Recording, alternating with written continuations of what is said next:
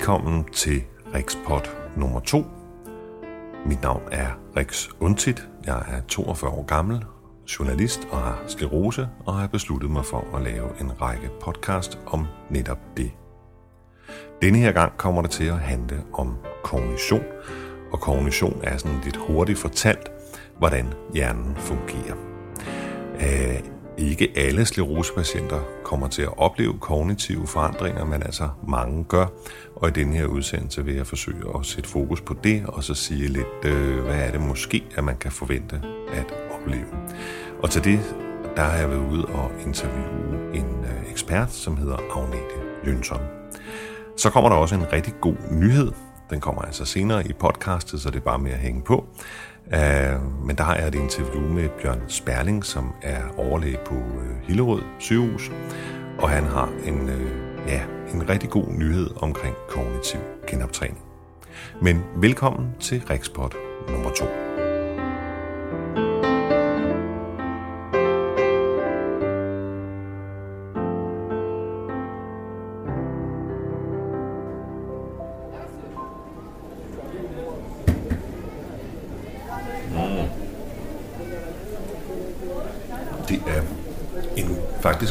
ganske udmærket kaffe, de har her på McDonald's. Øhm, man skal vel have mærke bestille den, der hedder cappuccino. Hvorfor sidder vi på McDonald's? Ja, lad mig lige sige, at vi sidder på McDonald's på Fisketorvet i København. Og øh, ja, altså normalt så øh, vil man jo sige, at Fisketorvet det er, at det er et stort indkøbscenter, og er sådan et sted, der er præget af kærlighed, varme og glæde. Øh, I hvert fald, hvis jeg kigger rundt på de andre. Men øh, for sådan en som mig, så kan, kan fisketåret godt være en noget anstrengende oplevelse. Ikke fordi jeg har problemer med at komme rundt øh, eller bevæge mig, men øh, fordi øh, det at være i sådan et, et støjfyldt univers her, det er, det er noget af en udfordring. Det tror jeg, det kan være for de fleste. Og øh, jeg vil bruge den her situation til at illustrere øh, i hvert fald mine kognitive problemer, øh, sådan I, I måske kan få et billede af, hvordan jeg har det. Fordi hvis jeg skal sidde over for en person og følge med i en samtale, og samtidig befinde mig i, ja, på en burgerrestaurant som nu, så lyder det nogenlunde sådan her.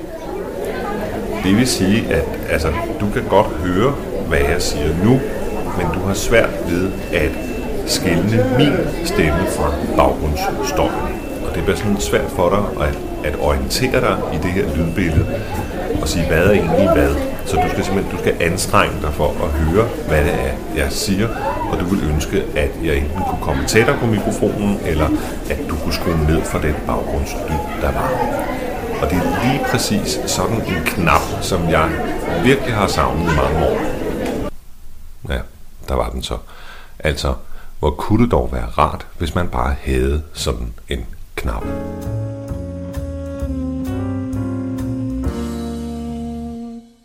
Ja, det kunne være rigtig dejligt, hvis der var sådan en knap. Sådan en knap har jeg virkelig tit ønsket mig. Øh, det her med ikke at evne at skille imellem stemmen og, øh, og baggrundslyden, det kalder man i perceptionen, princippet her, det kalder man i perceptionen for figur og grund. Og jeg ved ikke, om I kan huske, da man gik i skole, der fik man sådan nogle fixerbilleder, som man skulle kigge på eller fixere på. Og det kunne så være, det kunne forestille en, øh, en krukke, så sad man og kiggede lidt på det, og så gud nej, det forestiller der to ansigter, der kigger på hinanden. Hov, nu forestiller det krukken, nu forestiller det ansigterne. Jeg ved ikke, om I kan huske dem. Der var også en med sådan en, en gammel dame, og så kigger man lidt på hende og så, wow, nu er, det da, nu er det da en smuk ung dame. Og nogle gange kunne man ikke få øje på det andet billede, og så måtte nogen komme og vise, at her er det, og så pludselig så kunne man se det. Det princip, de her fixerbilleder, de benytter, øh, det er det, man kalder for figur og grund. Altså hjernen har en evne til at øh, koncentrere sig og sige, at det her det er figur, og alt det andet det er grund. Det er et princip, man bruger i trafikken for eksempel, øh, at man kun lægger mærke til de ting, der pludselig øh, er, ja, som afviger, og så bliver de figur. Det er også et princip, man bruger, når man sidder som på en restaurant. Altså, den her stemme for den her person, jeg sidder overfor, den skal være figur, og det andet, det skal bare være grund. Det kan jeg have svært ved. Øh, både når det drejer sig om lyde, men også hvis det drejer sig om synsindtryk. Jeg kan for eksempel have svært ved at sidde i en biograf og følge med i en film, både følge med i handlingen og alle de lyde, der er der, og de der ting, der skifter, og wow. Øhm, og på den måde, så kan man jo godt sige, at øh, jeg er blevet lidt gammel før tid. Altså, fordi jeg tror, vi alle sammen kender det fra ældre mennesker, der, der, der ja, ikke kan følge med længere, hvor hjernen ikke virker så hurtigt. Øhm, men altså, jeg har det her problem ret markant inde på livet hver dag. Og det er jo ikke noget, man kan se, og det kan også være svært for omgivelserne at forstå. Vi skal en tur ud i den virkelige verden nu. Vi skal op og besøge en øh, neuropsykolog på Rigshospitalet. Hun hedder Agnete Jønsson og har arbejdet der siden 1995. Hun udfører de her neuropsykologiske undersøgelser, det vil sige, hun fastslår, hvordan patientens øh, mentale evner fungerer i forhold til, hvordan de populært sagt burde fungere. Det vil sige, hun øh, ved hjælp af en række opgaver forsøger at fastslå, hvordan patientens evner er, når det drejer sig om problemløsning af forskellige karakterer. Og så ved hjælp af et øh, grundigt interview, så kan hun danne sig et billede af, hvordan patienten selv oplever sine evner. Altså høre lidt om patientens erhvervsbaggrund, uddannelse, fritidsinteresser osv. Og det hele det munder så ud i en slags konklusion, hvor er den her patient henne, altså hvor er den her patients mentale evner i forhold til et givet normalområde. I forbindelse med sit arbejde, så har Agnete mødt rigtig mange sklerosepatienter gennem årene, og hun har et meget stort kendskab til de kognitive forandringer, som MS-patienter måske oplever. Kan du kort forklare, øh, hvad kognition er, altså hvad det betyder, og, og hvad kognitive forringelser er? Altså, begrebet kognitive funktioner, det er sådan et samlebegreb og det dækker over mentale funktioner som indlæring, hukommelse, tænkning, overblik, problemløsning, sprogforståelse osv. Mm. Så det dækker ligesom det hele. Og så er spørgsmålet, om de funktioner, nogle af dem, bliver dårligere, end de før har været. Altså, man siger jo, at sklerosepatienter ofte oplever kognitive øh, for forringelser? Er det, er, det, er det noget, kan man sige, at alle, der har sklerose, oplever det? Nej. Det er ikke alle, der gør det. Og det er korrekt, at der er nogen, der gør det, øh, og meget forskning har vist, at det er mellem 25 og 65 procent. Og det afhænger af de varierende procenter, skyldes af det forskellige patientgrupper, der er blevet undersøgt. Mm-hmm. Der er nogen, der aldrig får de her problemer, de kognitive problemer, der er nogen, der får nogle ganske, ganske lette problemer, og så er der dem, der får nogle ganske svære problemer, og så er der alt imellem. Der er nogen, der er nogle problemer, der er væsentligt hyppigere end andre. Og det er blandt andet problemer med koncentration, opmærksomhed, hukommelse og vedrørende hukommelsen, så er det det selv at komme på, selv at huske, og skal hente ligesom nede fra hukommelseslageret, mens evnen til at genkende noget, man tidligere præsenteret for, den sjældent forringes. Så kan det være, at man får sværere ved at danne sig et overblik, sværere ved at overskue og problemløse, det er nok også det mentale tempo, ja. at tænke tempoet. Det når man skal udføre noget, det går langsommere. Det er noget af det hyppigste. Det er meget sjældent, der ses sproglige problemer. Det er meget sjældent, ligesom ved en hjerneblødning, hvor folk ikke kan udtrykke sig med sproget, eller ikke kan forstå det, der bliver sagt. Mm. Det er meget sjældent. Alt er muligt, men det er meget sjældent. Ligesom rum- og retningsvanskeligheder er også meget sjældent.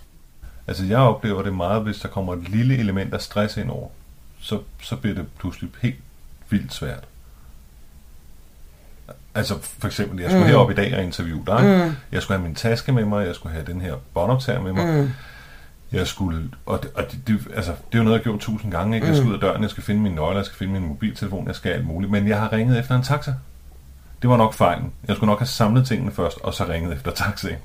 Ja. Yeah.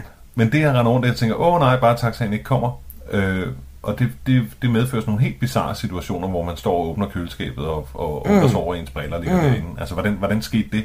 Øhm, Du bliver uorganiseret, ja, i stedet for at blive organiseret, ikke? Mm. I stedet for at være organiseret, mm, så mister du overblikket.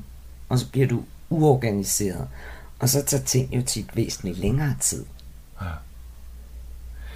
hvad, hvad er vigtigt her? Altså, kan man, kan man sige noget generelt, eller kan du som psykolog sige et eller andet om, hvad, hvad Altså hvis, hvis problemet virkelig er der ud over, hvad, hvad alle kan opleve en gang imellem i stressede perioder, glemmer man mere for eksempel, end når man er nogenlunde afslappet. Hvis det er mere end det sædvanlige, så er det en fordel at være klar over det, og øve sig i at lægge en plan. mm, Og som du selv siger, det havde været en god idé at samle dig sammen, inden du ringede efter taxaen. oh, jo, ja, Fordi det er et stressmoment at vide, bare den nu ikke kommer. Den kan jo komme 10 minutter før, ja, eller 10 minutter efter. ja, Så det er at blive bedre til at planlægge, blive bedre til at have orden, mm, for eksempel. det så, kan, ikke, det man kan lader mærke. så ikke man bliver forvirret af for eksempel alt det rod, der ligger her. Ikke? Ja, øj, det har jeg slet ikke fået øje på. Så orden Ja, er en fordel. det kan jeg godt mærke. Jeg kan mærke, at, at jeg er blevet sådan en lille smule små-autistisk. Altså, jeg har sådan Mm. ligesom behov for, at, at øh, tingene skal være det, hvor de plejer at være, Ja. og, og Ja. jeg skal gøre ting på bestemte måder for... For eksempel af døren, der har jeg sådan en, en checkliste, jeg lige løber igennem, en Ja. mental checkliste. Øh, alligevel lykkes det mig at glemme hovedtelefonerne i dag, men alligevel. Øh, og jeg vil hellere, end at skrive det ned, så, så stadigvæk Mm. have sådan en, en, Ja. en checkliste op i hovedet. Jeg synes, det, det, det, det er sådan... Jeg tror, det er meget godt at træne hukommelsen, ikke? Jo, og, og øve dig i nogle faste vaner og rutiner. Mm. Så, så det bliver mindre stressende og mindre tidskrævende. Fordi så kører den noget på automatikken.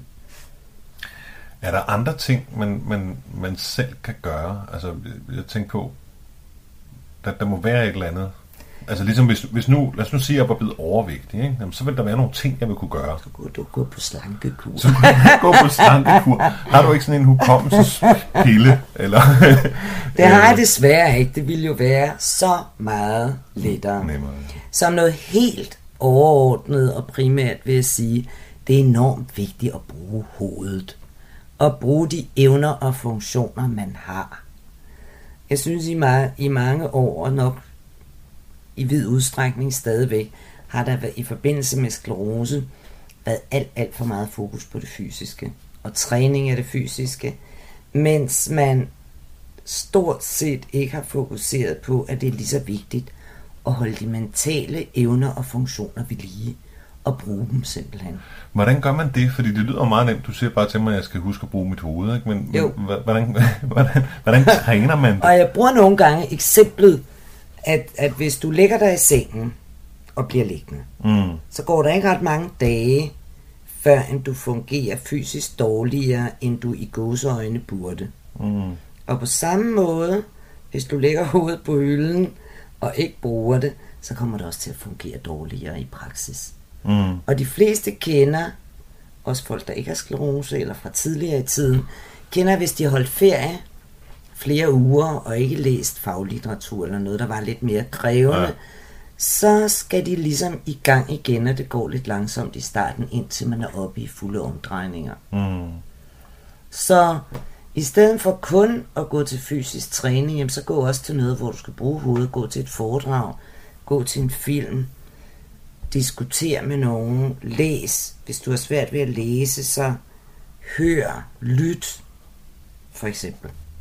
Er der, er der følgeproblemer? Altså det, det man, eller det jeg i hvert fald kan opleve hos mig selv, det er, at, at eftersom jeg har fået nogle kognitive problemer efterhånden, så tror jeg også, at jeg er mere i faregruppen for for eksempel at udvikle en depression, eller blive angst, eller et eller andet, fordi at, at jeg føler mig ikke længere som mig. Altså, jeg, når, jeg, når jeg kigger på mig selv, eller mm. skal beskrive mig selv, så, så er jeg jo mm. supermand, og, og så finder jeg ud af, at jeg, hverken kan flyve lige, eller noget som helst. Altså, mm. jeg, jeg kan ikke det, jeg kunne før. Altså med, med, med det kognitive som med det fysiske, og jeg vil måske endda sige endnu mere med det kognitive. Øh, det er jo ikke morsomt at opleve, at man på det mentale plan fungerer anderledes, end man gjorde tidligere.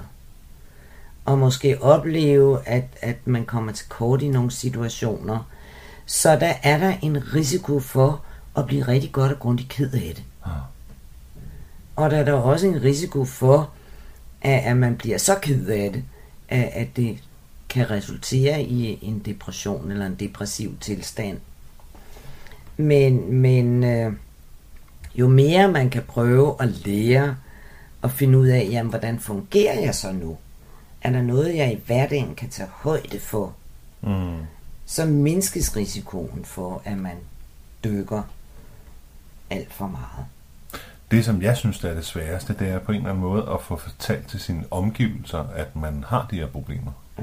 Altså til almindelige, raske mennesker. Ikke? Mm. Jeg kan godt sidde og snakke med dig om det, fordi du er psykolog. Mm. Men at skulle sige det til en anden vild fremmed, eller en i opgangen, eller øh, en kollega, eller sådan noget, det, det er jeg virkelig svært ved. Jeg synes må, måske heller ikke, at det er de vildt fremmede, der skal have det at vide.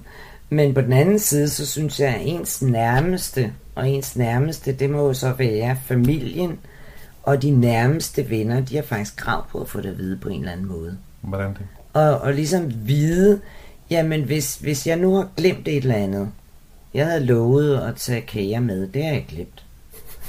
Øh, og altså hvis din, din nærmeste venner så ved, at du har hukommelsesbesvær på grund af den sygdom, du har, mm. jamen så vil de sige, måske bære, så vil de højst sandsynligt bære over med dig. Mens hvis ikke de ved det, så vil de blive smadret irriteret.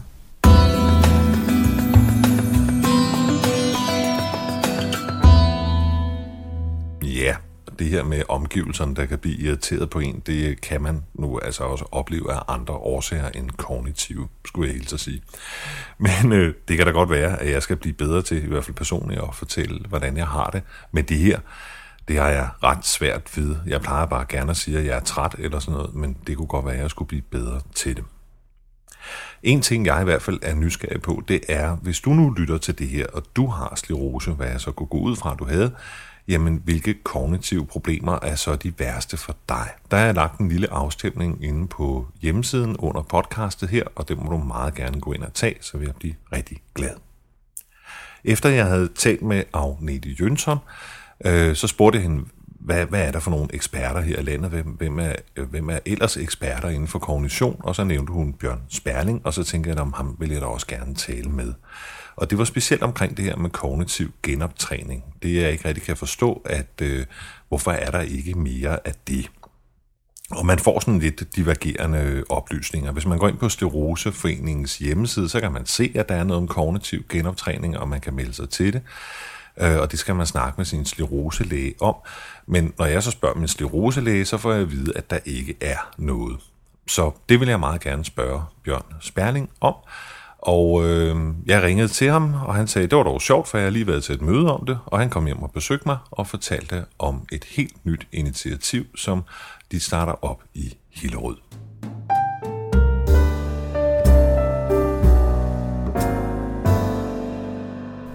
Bjørn, du har været til et møde her i øh, forgårs, og vi taler altså juni 2007, øh, i noget, som hedder MS Team. Og der har I fundet ud af noget omkring kognition. Ja, vi, vi holder nogle hyppige møder i vores MS-team Nordsjælland, hvor vi blandt andet også inviterer andre foredragsholdere udefra og til at komme til oplæg, eller give oplæg, og der har vi haft Agnete Jønsson, neuropsykolog for Rigshospitalet, som nok er den i Danmark, der har arbejdet længst tid med øh, kognitionsproblemer hos MS-patienter. Og øh, hun og jeg kom sammen med et oplæg til, hvordan vi kan etablere dels en måde at observere kognitive problemer mere tæt på, altså fange de patienter, der har problemer med øh, kognitiv funktion, og dels at fremme dannelsen af øh, rehabiliteringsmuligheder. Og til det havde vi inviteret et, en institution, der hedder Kommunikationscentret i Hillerød, som er en selvejende institution over den nye region, som gerne vil stå for at etablere kognitiv rehabiliteringsprogrammer ambulant for patienter. Så den gode nyhed er, at øh, snart vil man i i øh, Hillerød i hvert fald, kunne få noget kognitiv genoptræning som sklerosepatient? Det forventer jeg, at vi kan tilbyde. Der, der er flere problemer i at få etableret sådan et forløb. Det skal der finansiering til det. Genoptræning er lagt over til kommunerne, og vi skal ud og fortælle kommunerne, at det her det er en rigtig god idé. Det vil vi prøve at gøre. Det er det ene problem. Det andet er, at for at kunne etablere den samme form for genoptræning, så skal vi kunne Øh, bevise, at det virker, at det hjælper for den enkelte patient. Og det kræver, at vi har nogle målemetoder til det, og det er begrænset, hvad der findes af videnskabelig bevis for det her videnskabelige undersøgelser.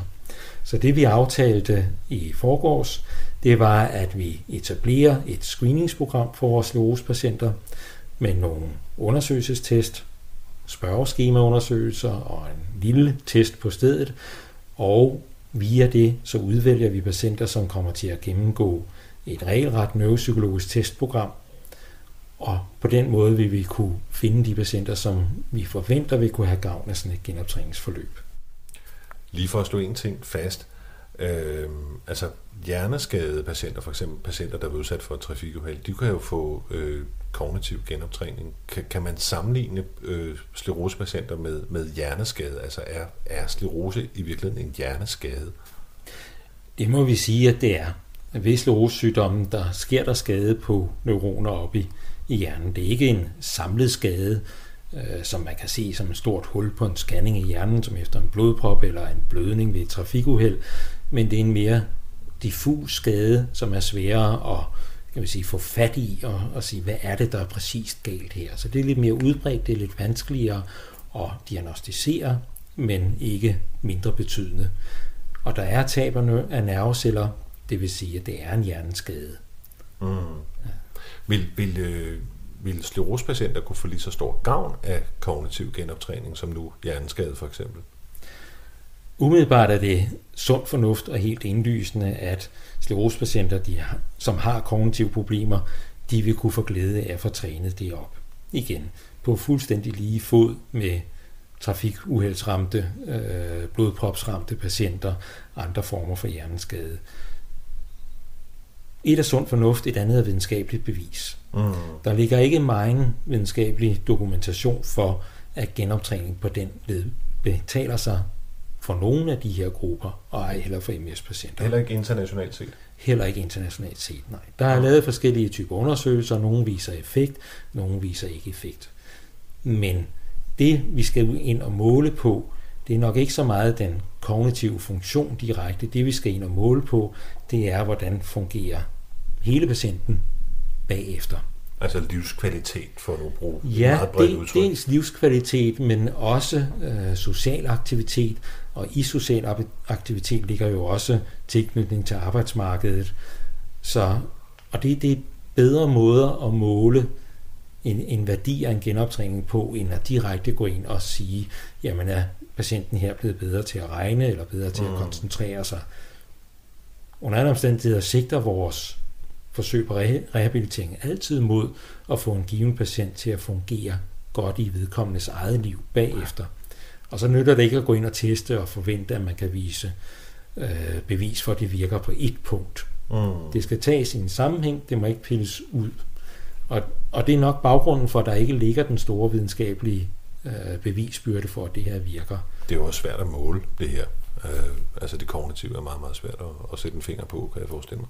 Det er svært at måle, men der er heldigvis inden for de sidste 10-15 år og mere i de senere år udviklet mange forskellige analysemetoder til det, spørgeskemaer, testundersøgelser, som er blevet veldokumenteret. Så i dag har vi nogle værktøjer til at måle både livskvalitet, egen fornemmelse af funktion, social aktivitet og så selvfølgelig kognitive problemer. Hvor meget kognitiv øh, rehabilitering er der i dag for MS-patienter? Altså jeg, jeg fristes til at sige ikke noget, men er det, er det sandt? Det er, må vi desværre kende, stort set sandt. Der findes nogle enkle centre rundt om i landet, som arrangerer, jeg ved for eksempel Vejle sygehus arrangerer kognitive kurser for sklerosepatienter, hvor de en gang om året eller hver andet år samler en gruppe nyere diagnostiserede patienter og neuropsykolog og andre underviser den i, i kursusforløb. Mm. Så find der, findes der på vores rehabiliteringscentre en intention om at lave kognitiv rehabilitering, men det har endnu ikke fungeret rigtigt i praksis. Esbjørn Aarhus Hospital øh, har desværre fået sparet sklerose øh, teamfunktionen næsten væk, således at der ikke kan indlægges patienter til kognitiv rehabilitering, som vi tidligere kunne gøre der. Så på nuværende tidspunkt er det meget, meget beskedent. Så det kan kun gå fremad? Det kan i den grad gå fremad, ja. Hvordan kan det egentlig være? Altså for, for nu kan jeg ikke huske, om jeg citerer dig korrekt. Øh, men, men, men du har sagt i dit interview, at de kognitive problemer for langt størstedelen af sklerosepatienter er de værste, altså øh, også værre end, end, end de fysiske. Og hvis, hvis det er sandt, hvor, hvorfor har der så ikke været fokus på det her område? Ja, det er et rigtig godt spørgsmål, som jeg også tit har stillet mig selv. Det har været sådan, at de kognitive problemer, de er velbeskrevet, hvis vi går tilbage i litteratur fra starten af århundredet, øh, over sidste århundrede hedder det jo, øh, og så gik det ligesom lidt igennem glemmebogen en gang i 60'erne, og begyndte først at dukke op igen en forståelse for, at der var altså kognitive problemer hos sklerosepatienten i, i midten af 90'erne. Og øh, det er jo sådan, som næsten enhver sklerosepatient kan genkende, at ting, man ikke ser udefra, det er meget svært at, at måle på eller acceptere eksisterer. Og det gælder altså også for læger. Når der kommer en velfungerende, udseende person gående ind ad døren, som ikke har nogen fysiske handicaps, jamen så har han nok ikke det. Nej. Og så har det noget at gøre med, at det er svært at måle, øh, og derfor er det svært at putte ind i studier så man kan studere behandlingseffekter osv. Så, videre. så, så det, det er baggrunden for, at det er ikke noget, man umiddelbart ser. Det er noget, der er svært at måle. Men der er ingen tvivl om, at det er den klart største øh, gene ved MS-sygdommen i dag. Det er sammen med trætheden, som i, i høj grad hænger sammen med de kognitive funktioner også. Nu er der jo mange gode kræfter i, i sklerosemiljøet, altså både Skleroseforeningen og, og folk med sklerose og læger og forskere og alt muligt. Hvem, hvem er det ligesom, at, at vi skal hen og, og, og sparke øh, et vist sted, før der sker noget her, tror du? Hvor, hvor er det, man skal, hvilket træ skal man gø op af? Ja, altså, I skal jo selvfølgelig også sparke til sådan en som mig. Vi har den, det er hermed gjort. vi har den danske multiple sklerosegruppe, som også er klar over, at det her er noget, øh, som skal sættes i gang. Så kan jeg også fortælle, at jeg faktisk kommer lige fra et øh, møde i dag inde på Rigshospitalet, hvor region øh, hovedstadsregionen har nedsat nogle øh, sundhedsfaglige grupper, øh, som skal udarbejde fælles behandlingskriterier og måder at gøre tingene på. Og der er nedsat en sklerosegruppe, og den havde sit konstituerende møde i dag. Og øh, et af de punkter, af de tre punkter, der bliver sat på programmet, som noget af det første, vi skal arbejde med, det er faktisk kognitiv rehabilitering, og få etableret det i vores region.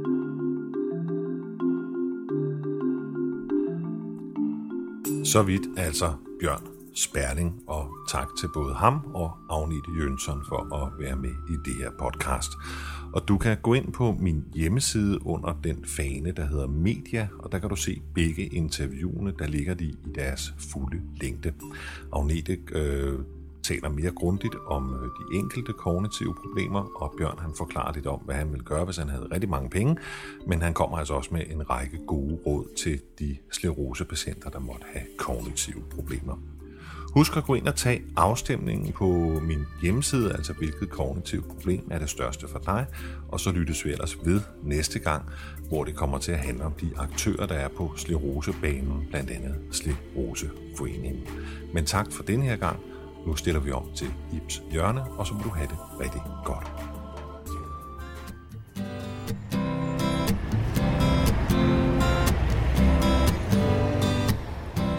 Jeg sidder ikke på min strand. Jeg er rejst til New York og øh, befinder mig lige nu på Times Square, hvor jeg står og, og kigger op på de fantastiske skyskrabere. Øhm, jeg var også i går aftes samme sted, og øh, i går aftes skulle jeg mødes med en af mine venner. Og øh, han havde ringet til mig og beklaget sin nød, og ja, straks så måtte jeg jo flyve afsted. Og øh, jeg, var, jeg var meget spændt i går, da jeg skulle møde ham. Han hedder Clark, fuldstændig fantastisk fyr. Øh, han har også fået sklerose. Men man, man, man kender ham også under, under navnet Superman. Øh, jeg ved ikke, om I Jo, alle kender Superman.